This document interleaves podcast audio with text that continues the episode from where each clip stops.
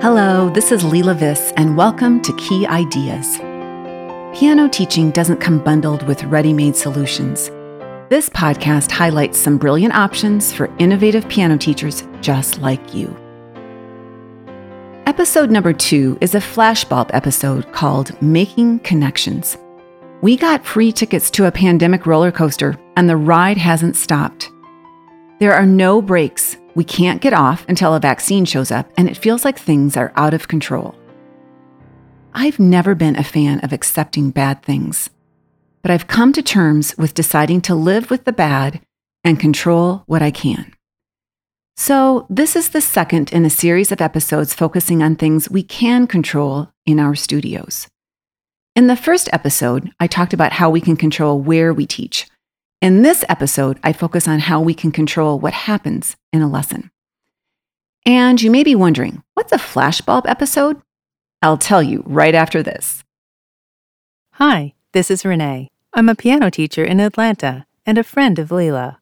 Throughout this episode, Leila mentions Tonara. It's a platform for teachers to manage lesson assignments, track students' practice, and connect with students using texts, audio, and video recordings. Learn more about all of the features of Tonara with a free trial by clicking on the link in the show notes at leilaviss.com slash key ideas. Now, back to Leila.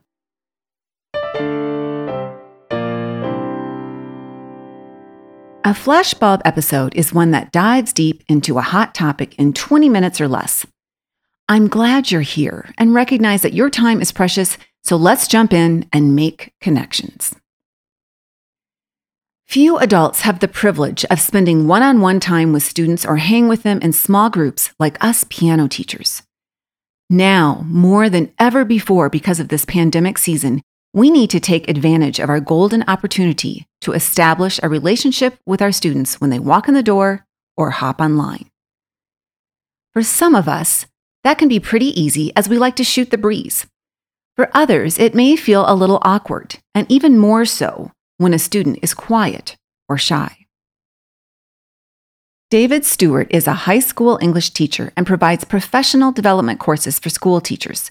Stuart has established clear protocols for what he calls moments of genuine connection, or MGCs. He claims these moments only need to be around three minutes or less. They must be genuine. You have to mean what you say. The connection happens when you show that you value and respect your students.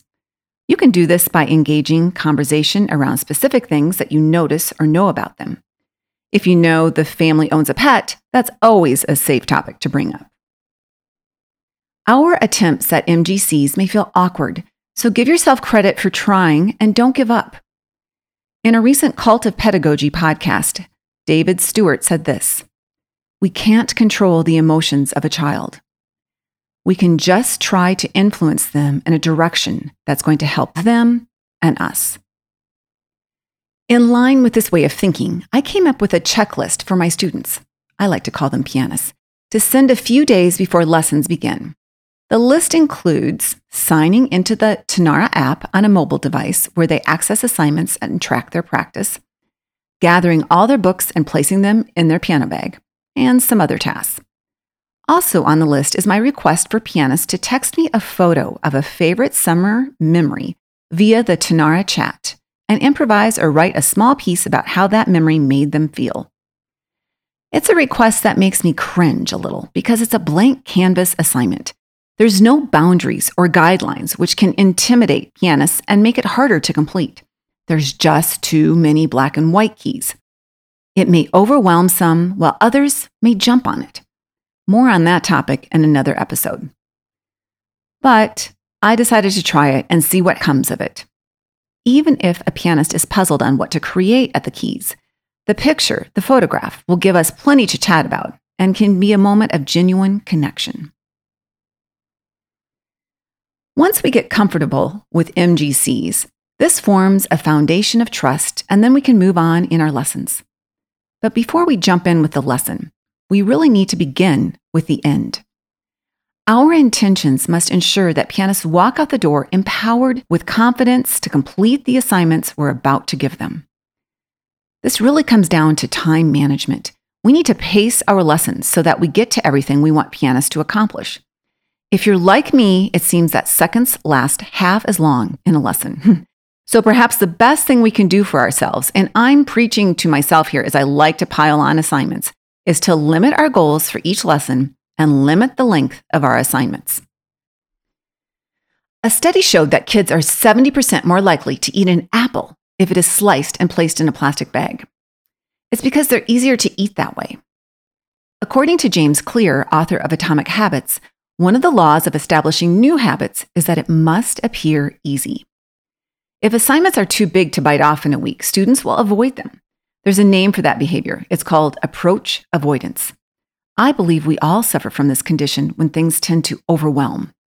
It's similar to how we feel when the whole house needs to be cleaned and we don't know where to start, so we head to the snack drawer instead.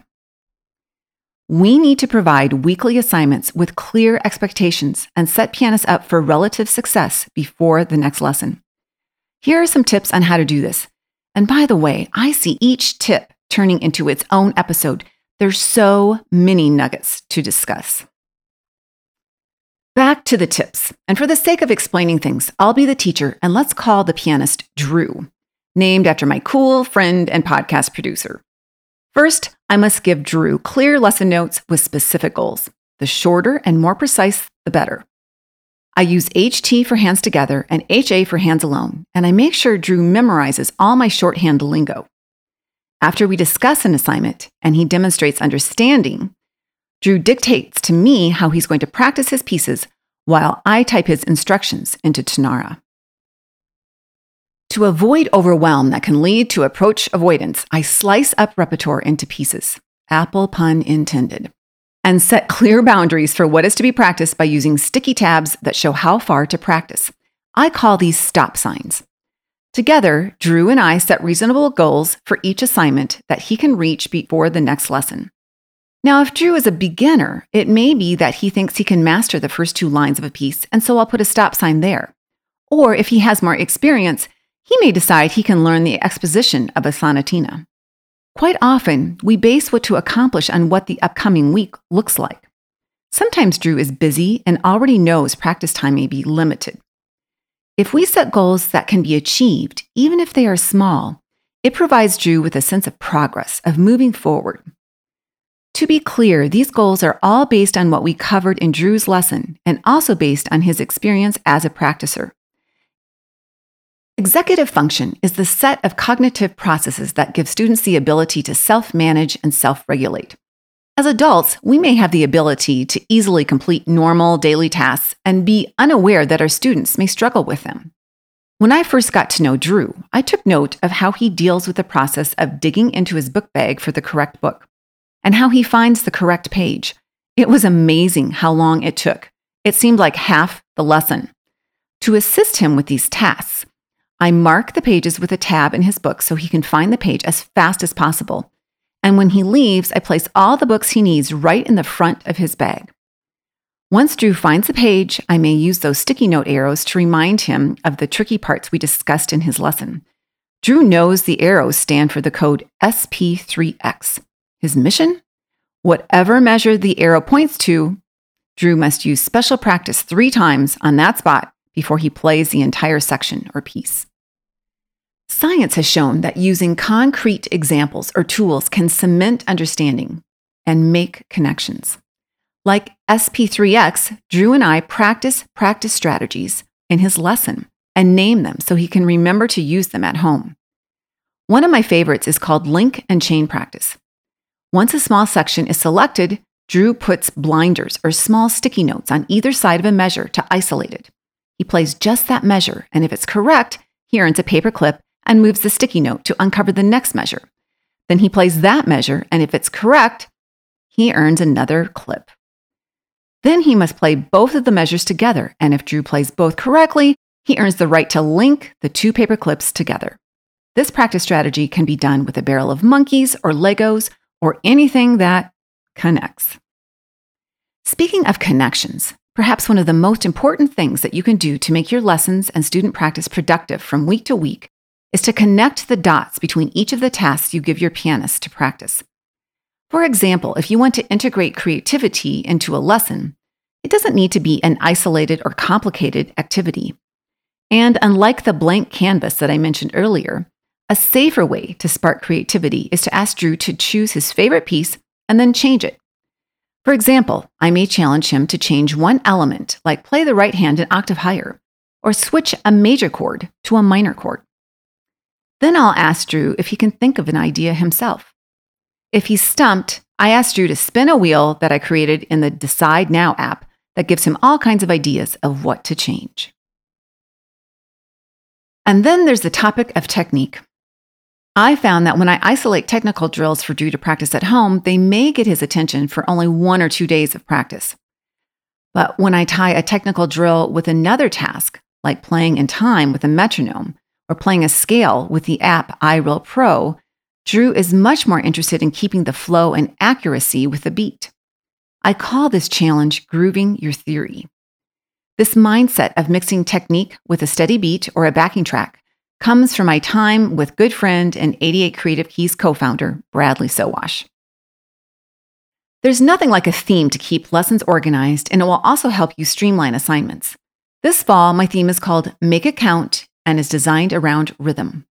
My plans for on and off bench assignments are from my newly updated resource called Rhythm Make It Count at leilaviss.com. The goal behind this theme is, of course, to build strong rhythm readers, and it also helps me develop common threads between assignments. For example, if I open a lesson with an engaging activity about dotted quarter notes, I make sure that whenever Drew and I encounter dotted quarter notes in his music, I ask questions on what he knows and remembers about them. And if we run into a staccato quarter note, I ask him how it's different from a dotted quarter note. Wow, these flashbulb episodes go lightning fast, and I haven't even gotten to one of the most important elements of making connections in a lesson. And that is something called voice and choice. If I want Drew to enjoy his lessons and to look forward to the next lesson, I must let Drew think he's in charge. Even though I may have an agenda, I let Drew choose repertoire by letting him hear a number of pieces that I've pre selected, and then let him choose his favorite. I ask Drew to self diagnose and determine what practice strategy to use on a section, like link and chain or SP3X practice.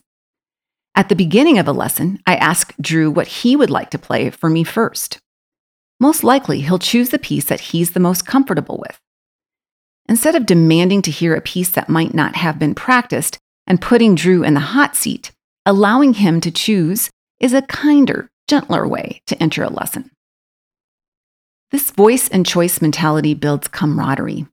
It gives Drew a sense that he and I are in this together. My level of success with Drew is based on Drew's investment in his learning. Once he takes ownership and we build a sense of connection, my job as a teacher becomes easier and more fun and productive. To some extent, we can control what happens in a lesson, especially how we start lessons and by making sure we begin with the end in mind. In the end, we can't control the student. We can reach out with genuine care for them as human beings and guide them to become invested in making music for a lifetime. I leave you with a quote by Jess Lair Children are not things to be molded, but people to be unfolded. And now here's a slightly modified version for us piano teachers.